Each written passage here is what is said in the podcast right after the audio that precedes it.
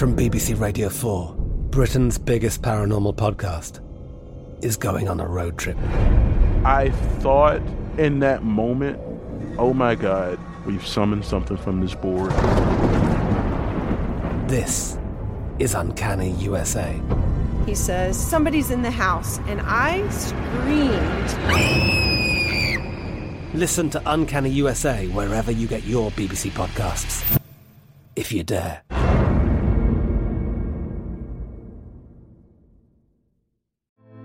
Girlfriends, it's me, Carol Fisher, back with another season of the global number one podcast, The Girlfriends. Last time, we investigated the murder of Gail Katz. This time, we're uncovering the identity of the woman who was buried in Gail's grave for a decade before she disappeared. Join me and the rest of the club as we tell her story. Listen to season two of The Girlfriends, Our Lost Sister on the iHeartRadio app, Apple Podcasts, or wherever you get your podcasts. Hi, I'm Michael Rapaport. And I'm Kibi Rapaport. And together we're hosting Rapaport's, Reality Podcast. We have a passion for reality TV, and we're inviting you into our living room. We're dissecting the drama and we're giving praise to the single greatest form of entertainment on television today. That is right.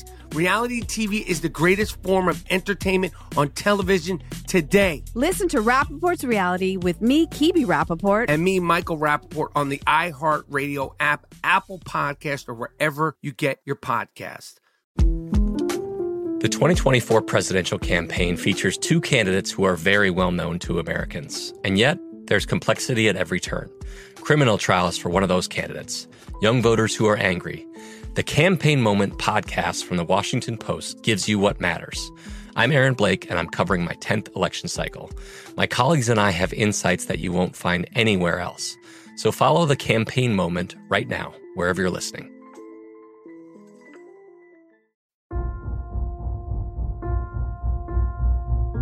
One of the most controversial powers the President of the United States holds is their ability to pardon or grant clemency to virtually whomever they choose.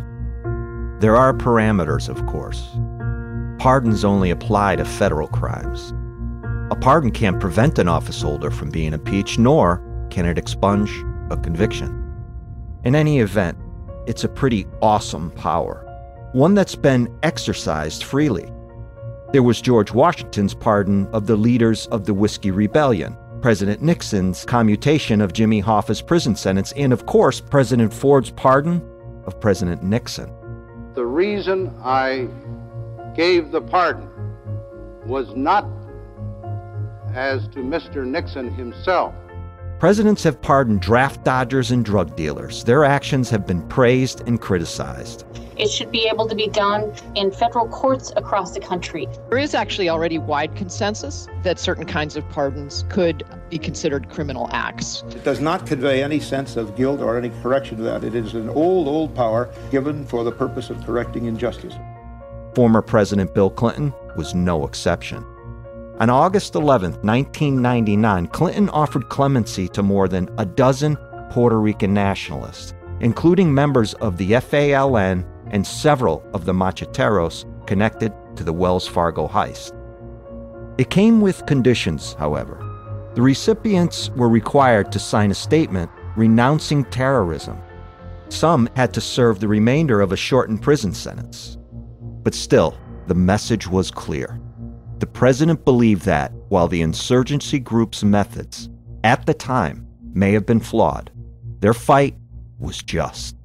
And freedom, or at least a version of it, was hovering right around the corner. Previously on White Eagle. The Macheteros committing the Wells Fargo heist was one of the biggest mistakes they ever made. Fundamentally, the Wells Fargo case was an attempt to criminalize the Puerto Rican armed struggle independence movement, but to do so in a place where there would not be so many sympathizers to that movement. For some folks, they were like boogeymen. For others, they were heroes and, you know, celebrated. My name is M. William Phelps. I'm an investigative journalist and author of more than 40 true crime books. What you were about to hear is the true story of a heist one that funded an international independence movement and sparked an investigation spanning nearly four decades. This is White Eagle.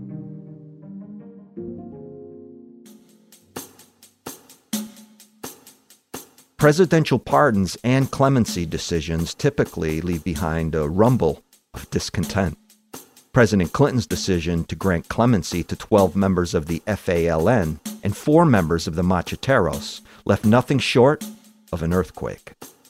For years, powerful voices on the left, including Coretta Scott King, former President Jimmy Carter, and Archbishop Desmond Tutu, had been pushing for the move, and yet everywhere you look, someone was angry. I believe strongly that the decision the president made was the wrong one and may well have some terrible impacts down the line. Should we consider the freedom of Charles Manson? He wasn't there at the time that the LoBiancos were stabbed to death or when Sharon Tate was killed. They're not granting murderers and bombers of other kinds clemency. It's only these who claim they're doing something political. Unlike a pardon, which essentially erases a conviction, clemency reduces a penalty without clearing the person's criminal history. In this case, the Macheteros, who had been given a conditional offer, had already served time behind bars.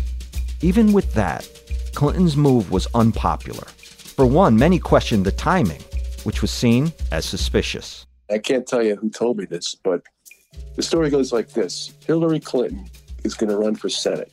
Here's Hartford Courant reporter Ed Mahoney. And she knows she's going to lose upstate New York, but if she gets New York City, she can win. She sets up a bunch of meetings with the power brokers in New York, and she goes to see this guy named Herman Badillo, who's a Puerto Rican guy who's a Democratic Party boss.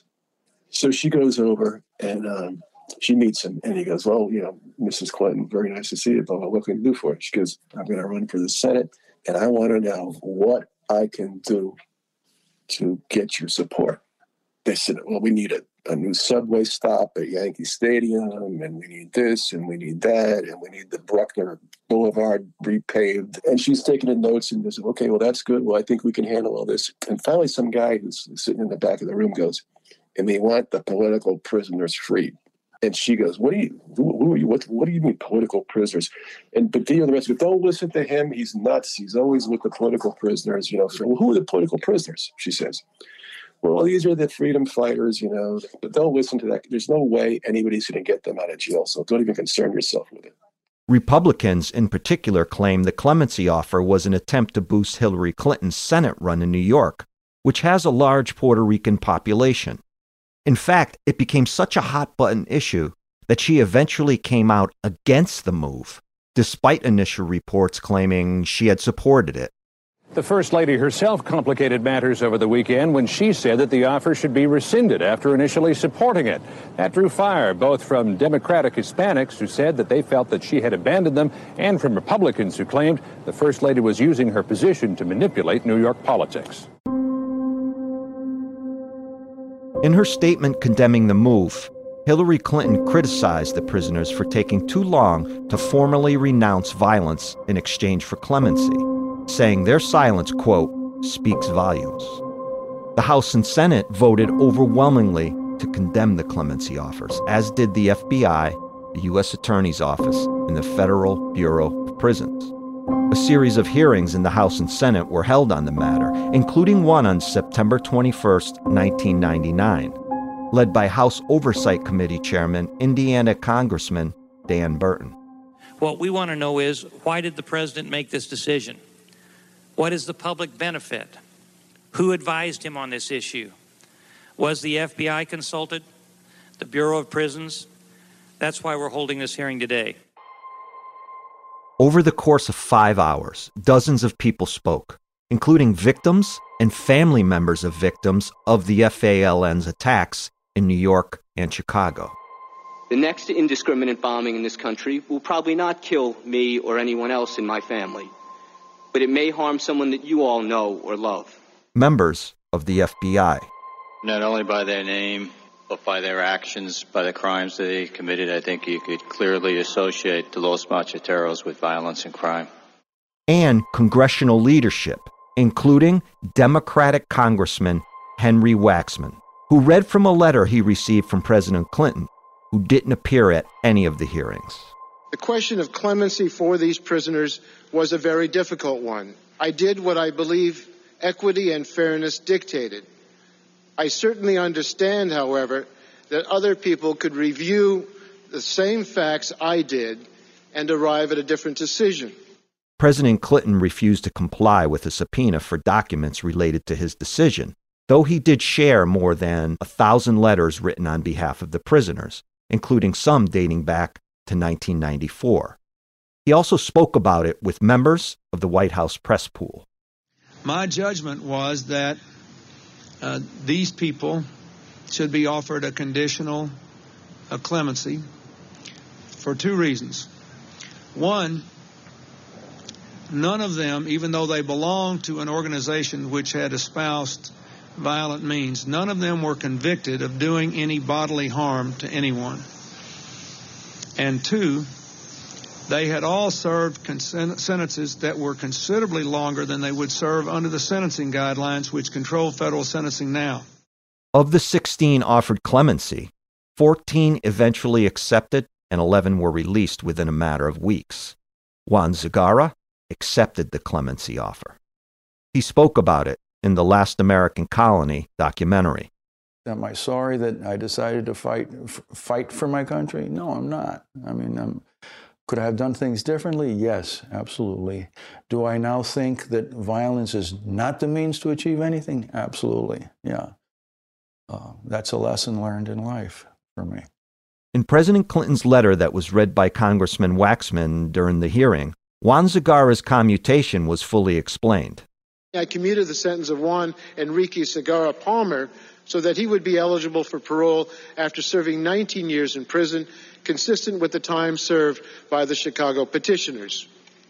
The timing of my decision was dictated by the fact that my former counsel, Charles Ruff, committed to many of those interested in this issue that he would consult with the Department of Justice and make a recommendation to me before he left the counsel position. Political considerations played no role in the process. President Clinton has always disputed the notion that the commutations were tied to any type of political bid. He noted that a number of high ranking people asked for the move well before he made it, including members of Congress Puerto Rican and U.S. church leaders, as well as 75,000 signatures from citizens demanding the prisoner's freedom. As for his wife's Senate campaign, which she'd go on to win, President Clinton was firm with reporters. She had no idea, and the decision to grant clemency was based on merit, nothing else. She didn't know anything about it until, uh, as far as I know, until someone from her her um, office called and asked her for a comment because I did not discuss it with her. Uh, I, I, haven't discussed other clemency issues with her, and I didn't think I should discuss this one. So uh, it was up to her and entirely appropriate for her to say whatever she wanted to about it, but I did what I thought was right, and that's what I'll continue to do.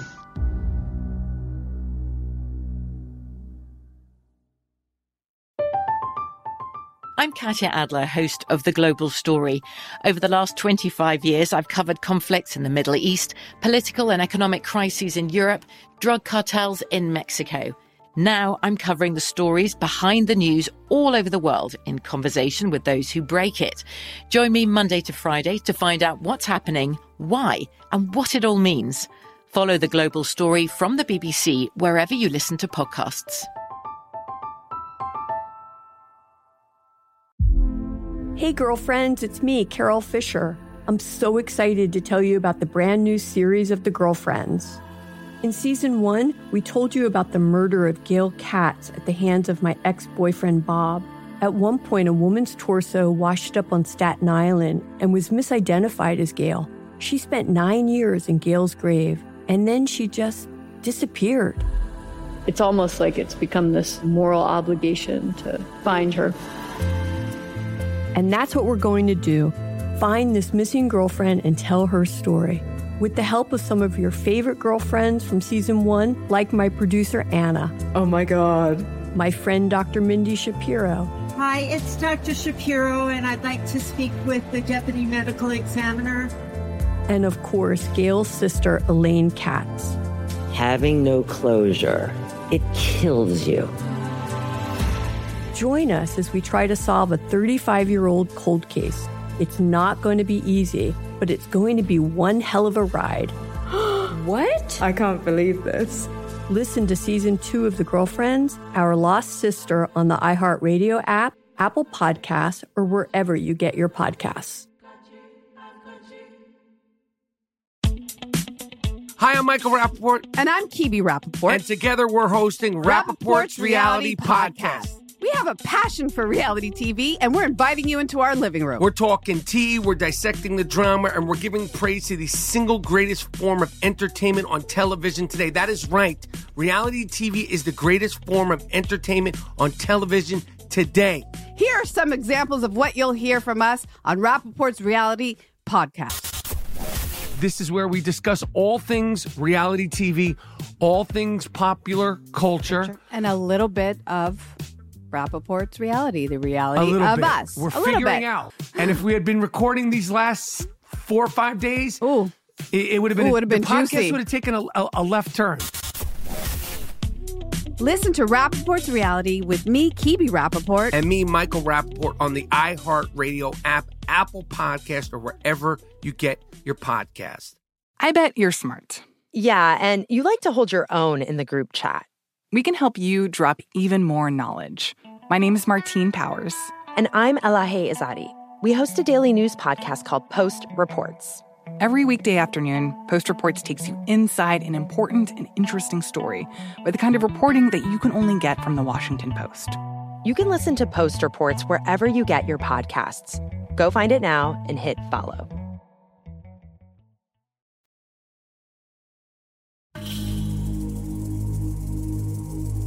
Juan Segarra was released from prison in 2004 after serving the remainder of his commuted sentence. He returned to Puerto Rico, where he lives today. Outcomes differed for other members of the Macheteros. Of the 17 people indicted in the Wells Fargo case, only 10 ended up serving time in prison. Three were arrested after years on the run, including Norberto Gonzalez Claudio, a senior Macheteros leader who the FBI viewed as the group's public relations arm. After 25 years, police finally caught up with Norberto in Puerto Rico, where he'd been living under a fake name. Then, of course, there's Filiberto Ojeda Rios, the leader of Los Macheteros. He'd spend the next 14 years on the run, popping up every now and then for interviews and to lend his name to communiques. That all changed in 2005. Civil rights lawyer Ron Kuby, who you heard in the last episode, was part of the Macheteros legal team. He doesn't believe for one minute the FBI wasn't aware of where Filiberto had disappeared to after cutting off his ankle monitor.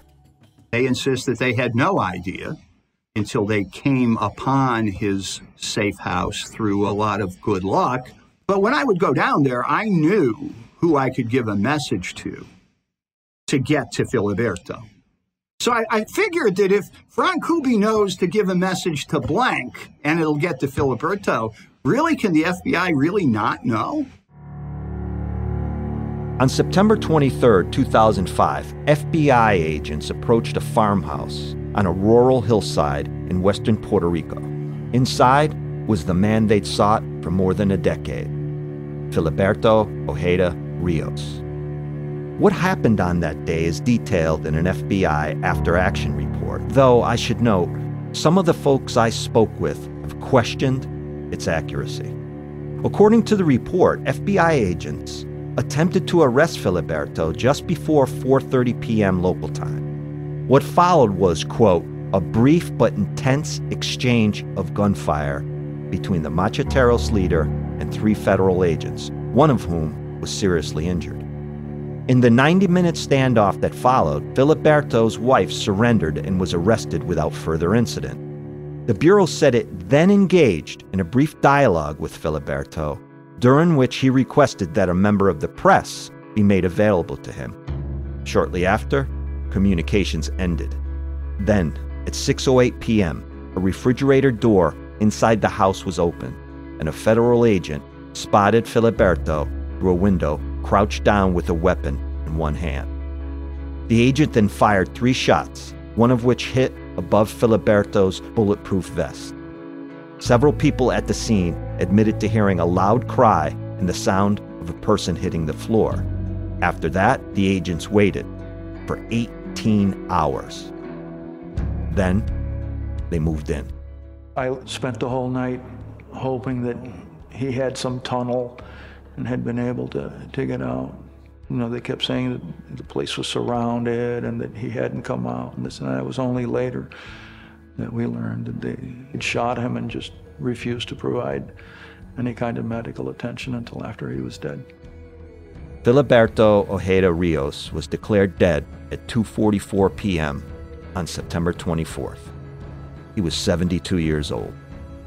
An autopsy report revealed he'd actually bled to death the night before, a slow and painful process that would have taken anywhere from 30 minutes to 2 hours, meaning if he had gotten immediate medical care, Filiberto would have survived.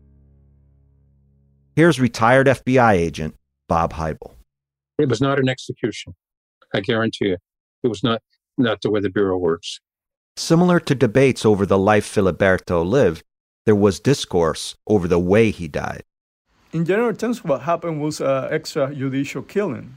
The FBI knew that he was living there for at least five years, and they choose September 23, which is the day of the Lares Uprising, which is commemorated by pro-independence movement. It's an important day in Puerto Rico. And so the manpower and the gunpowder use against Filiberto was extraordinary, and I think it wasn't required. In 2006, Puerto Rico's Department of Justice sued the FBI for information about the raid and the Bureau's various raids of Macheteros safe houses. The case eventually made its way to the Supreme Court, which refused to hear it. A United Nations Committee on Decolonization also called for an independent investigation into the, quote, assassination of Filiberto Ojeda Rios. That resolution, we should note, was sponsored by Cuba. The Department of Justice's Office of the Inspector General did eventually release the results of its own investigation, which cleared the FBI of any wrongdoing. It states that agents were in imminent danger, that Filiberto had readily engaged in a shootout with FBI agents in the past, and that there was concern he'd booby trapped his house to prevent entry. I knew that Filiberto managed to do something that almost no one managed to do, which was to survive a shootout with the FBI. One shootout. But I don't know of anybody who survives two shootouts with the FBI. And while I know the popular narrative is that he was assassinated, I, I just as a personal matter, not a political matter or anything else. I disagree with that a little bit. He was armed and he was shooting back. But this was a shootout, in my view, between two different groups of soldiers. One of them representing the occupying colonial authorities treading on occupied soil, and the other by a patriot and a freedom fighter who was resisting the occupation. Do I think that he wanted to die with a hole in his lung, slowly bleeding out because the FBI was too terrified to go into the safe house? No, I don't think he wanted to die precisely that way. But I do think, to, to quote Phil Ochs, it was the life of a rebel he lived and uh, a rebel's life he died. Filiberto was considered many things. To some, he was a hero, a rebel, an artist, and a patriot. To others, he was a terrorist and a foreign agent. During the course of my research, I've seen him compared to the likes of Dr. Martin Luther King Jr., Fred Hampton, Malcolm X, and of course, Fidel Castro. He was a truly, truly dedicated person. He was a patriot in his own view. He was single minded. He wasn't allowed to have a family. He couldn't live with his children. He sacrificed his entire life for a cause. It's kind of a remarkable thing. Filiberto Ojeda Rios, remembered as a fighter, also a musician, a lover of Puerto Rico, a lover of also the land, the agriculture, you know, the memory of him finding refuge, you know, in the Puerto Rican countryside and of being uh, violently killed unnecessarily. One of the only narratives that Filiberto objected to, that Filiberto was a Cuban agent. And he hated that you know, he, he had few objections as to how he was portrayed by the colonialist media. But Filiberto was not an agent of anybody. Filiberto was a Puerto Rican patriot and was subordinate to no foreign power, be it Cuban or American or Soviet or anything else. I think we, we can think about Los Macheteros as part of a historical process University of Illinois professor Dr. Jose Atiles. They were part of a struggle for independence, self determination, and anti colonialism that is really important. The macheteros did some things that they probably shouldn't have done, but they were relevant in the transformation of Puerto Rico and also kind of maintaining Puerto Rico as a different nation to the US. And as every political movement, they have their good things and their bad things. Which brings us to the final pieces of this story what's left of the struggle, and why Puerto Rico was still to this day seen as America's last true colony, and where in the hell is Victor Gerena? From BBC Radio 4, Britain's biggest paranormal podcast is going on a road trip. I thought in that moment, oh my God, we've summoned something from this board. This is Uncanny USA. He says, Somebody's in the house, and I screamed. Listen to Uncanny USA wherever you get your BBC podcasts, if you dare.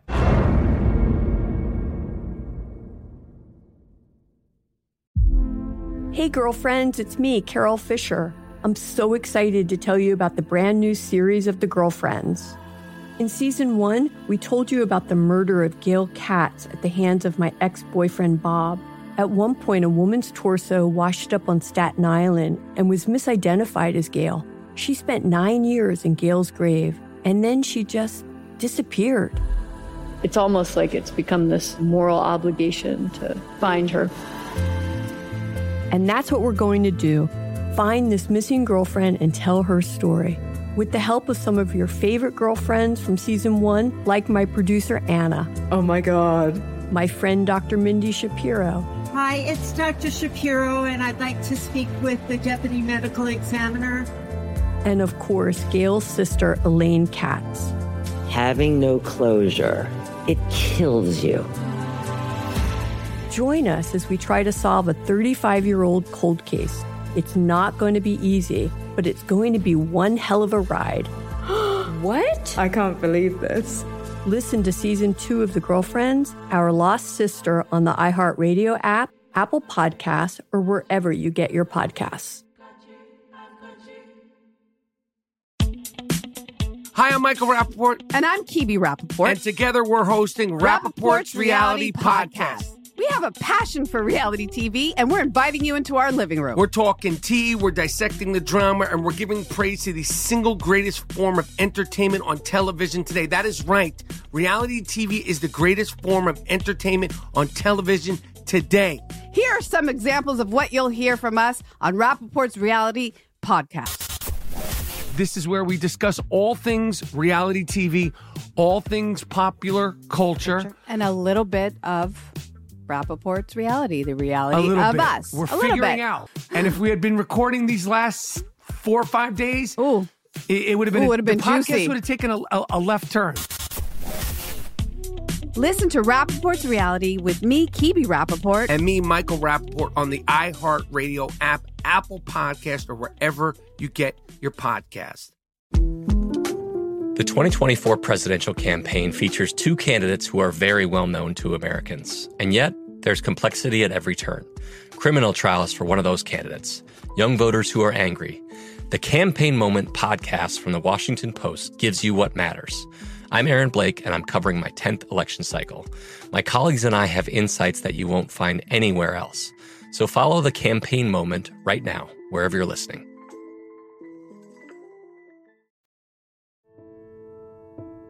At the start of every episode, I refer to this story as one about a robbery that would go on to fund an international independence movement. What the robbery didn't do was fund a revolution. And while Filiberto is seen by many Puerto Ricans as a hero and patriot, the complete and total independence he advocated for never got the support he wanted. Here's Dr. Yarimar Bonilla Ramos, an expert in Caribbean politics. I think that there is a solid 45% block of Puerto Ricans that want statehood, that consistently vote for statehood, and that number is increasing. What the rest of the population wants is hard to explain, hard to define. For some of them, it depends on what's on offer. You know, it's not clear to them what the possibilities are. In November of 2020, 52% of voters participating in a non binding referendum said they were in favor of statehood. Though I should note, just over half of the island's population took part in that vote. Jennifer Gonzalez Colon is Puerto Rico's non voting representative in Congress. We cannot vote for our commander in chief. We do not have four members of Congress, but yet Congress has all power over us. For now, Puerto Ricans living on the island exist in a state of limbo. They are U.S. citizens and can move freely to and from the mainland, but they can't vote in presidential elections, generally don't pay federal income tax, and have no voting member in Congress. Unlike Alaska and Hawaii, which became states after existing as territories, Puerto Rico has remained an unincorporated U.S. territory, a commonwealth in charge of its internal affairs, but at the mercy of the U.S. government when it comes to a number of things, including trade, the location and use of its military bases, foreign relations, telecommunications, the list goes on. As the legal texts say, we belong to, but are not a part of the United States. We are a property, we're a possession, and indeed, the former president asked if he could sell us. So it left kind of no doubt about the relationship that we have. And then when Hurricane Maria came and federal aid was so slow to arrive, and we got paper towels instead of housing assistance. I think, you know, all of that cemented the idea that no, we are not part of the fabric of the United States. Puerto Rico has been in the dark since Hurricane Maria slammed the island last week. 85% of the power lines have been knocked out, and it may be months before they're repaired. In Texas and in Florida, we get an A plus, and I'll tell you what, I think we've done just as good in Puerto Rico, and it's actually a much tougher situation. Many people feel very bad about everything that happened with Trump, but there there are ways in which the policies that he enacted were just the application of the political relationship that we have. And in many ways, he just made clear what other politicians have just covered up with facades and pretty language and obscure, you know, rules and procedures. And in fact, it was under Obama that, you know, this revelation of our lack of sovereignty began to become apparent with the imposition of the Promesa law, the Federal Oversight Board, our inability to declare uh, bankruptcy or renegotiate our own debt. All of that happened, you know, under a different president. So I think it's important to not pin it all on one president. And in some ways, he did us a favor in saying the quiet parts out loud. Efforts for Puerto Rican statehood on Capitol Hill have moved forward in stops and starts. In 2021, lawmakers introduced two bills aimed at changing Puerto Rico's status as a Commonwealth the Puerto Rico Self Determination Act and the bipartisan Puerto Rico Statehood Admission Act. As for Puerto Rico's future, Dr. Bonilla says she's optimistic. I think Puerto Rico in the past decade, and certainly in the decade to come, has been going through the most rapid historical transformation in its history. The way in which they imagine our political possibilities. I mean, the fact that we toppled a governor and for the first time came together across political divisions and have been coming together to protest austerity, to demand increase in salary for public workers, to also demand the end of gender violence and demand greater inclusivity. I see a Puerto Rico that is under great threat, including the threat of climate change. But I also see a Puerto Rico that is very much invested in dealing with those threats in new ways. And while independence is an option, many of the experts I spoke with, including Dr. Bonilla and Dr. Jose Atiles, say the armed independence movements of the past have taken a backseat to the island's main political parties.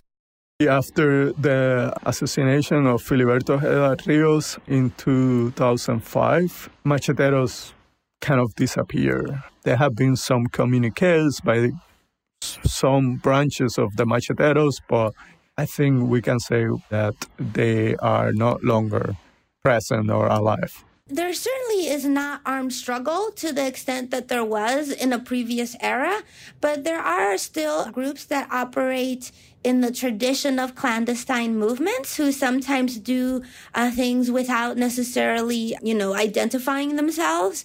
As for the man who started this whole story, Victor Gerena is the last fugitive from the Wells Fargo robbery case who is still at large. He remained on the FBI's 10 most wanted fugitives list until 2016. That's 32 years, longer than any other fugitive in history. I've asked everyone where they think Victor is and if he's still alive. In my interviews, with members of the macheteros, I tried to kind of ask, but they never told me. I think he pretty well could be alive. I think there was little doubt in anybody's mind he was in Cuba. I remember hearing he was probably down there, you know, in, in Cuba with the money and became a hero for the cause. I mean, Victor could be in Hartford right now. I mean, who knows where he is? He could be anywhere. Oh, I think everybody knows where Victor is, or at least, well, I, I think everybody is firmly convinced that Victor is in Cuba. I mean, he was a young man at the time, so I don't have any reason to think he's shuffled off this mortal coil. I asked my Machetero source if Victor is still alive. Quote, Well, he's like 10 years younger than me, so I do not see why he wouldn't be. End quote. Victor is the only one I know of who carried out a $7 million robbery after being trained and financed by the Cuban government, so maybe he was treated differently. And if the health gods have been good to him, Victor is still alive, around 64, and living a life of solitude for the most part. I do believe the US government, meaning the FBI and CIA, know where he is, keep an eye on him, and feel at this point it would be too big a political hot button to push if they grabbed him. There's still a warrant out for Victor's arrest, as well as a $1 million reward in the case.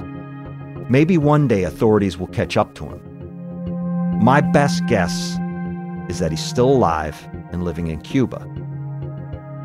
My hope that he managed to listen and he reaches out someday to tell me his side of the story.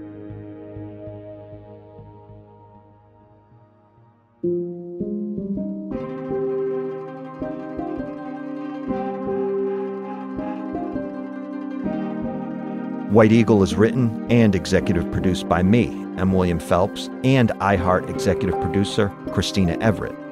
Additional writing by our supervising producer, Julia Weaver. Our associate producer and script supervisor is Darby Masters. Audio editing and mixing by Christian Bowman. Our series theme, Forms Regal or Grand, is written by Aaron Kaufman. Thanks to Arlene Santana and Will Pearson at iHeartRadio. And a very special thank you to Northern Light Productions and Bestor Cram for allowing us to use clips from the documentary The Last American Colony, which is available to stream on demand. For more podcasts from iHeartRadio, visit the iHeartRadio app, Apple Podcasts, or wherever you listen to your favorite shows.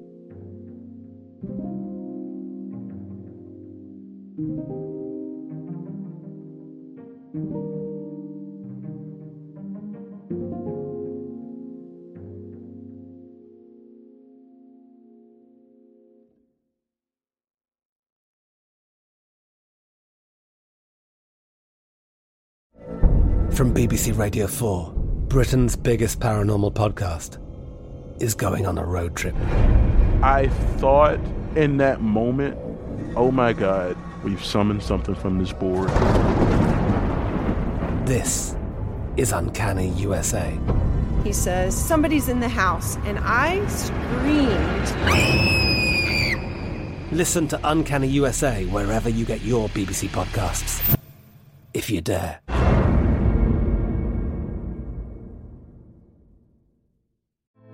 Hey, girlfriends, it's me, Carol Fisher, back with another season of the global number one podcast, The Girlfriends. Last time, we investigated the murder of Gail Katz. This time, we're uncovering the identity of the woman who was buried in Gail's grave for a decade before she disappeared. Join me and the rest of the club as we tell her story. Listen to season two of The Girlfriends, Our Lost Sister on the iHeartRadio app, Apple Podcasts, or wherever you get your podcasts. Hi, I'm Michael Rapaport. And I'm Kibi Rapaport. And together we're hosting Rapaport's, Reality Podcast. We have a passion for reality TV, and we're inviting you into our living room. We're dissecting the drama and we're giving praise to the single greatest form of entertainment on television today. That is right. Reality TV is the greatest form of entertainment on television today. Listen to Rapaport's Reality with me, Kibi Rapaport. And me, Michael Rapaport, on the iHeartRadio app, Apple Podcast, or wherever you get your podcast. Hey guys, this is Paris Hilton. Trapped in Treatment is back, and this season we're taking on WASP, the Worldwide Association of Specialty Programs and Schools. They held us in dog cages, they starved us, they beat us. Was trying to brand us. So we were going to become the McDonald's of kid treatment. Join my host as they unravel the story of the largest and most shocking organization in the history of the troubled teen industry. Listen to season two of Trapped in Treatment on the iHeartRadio app, Apple Podcasts, or wherever you get your podcasts.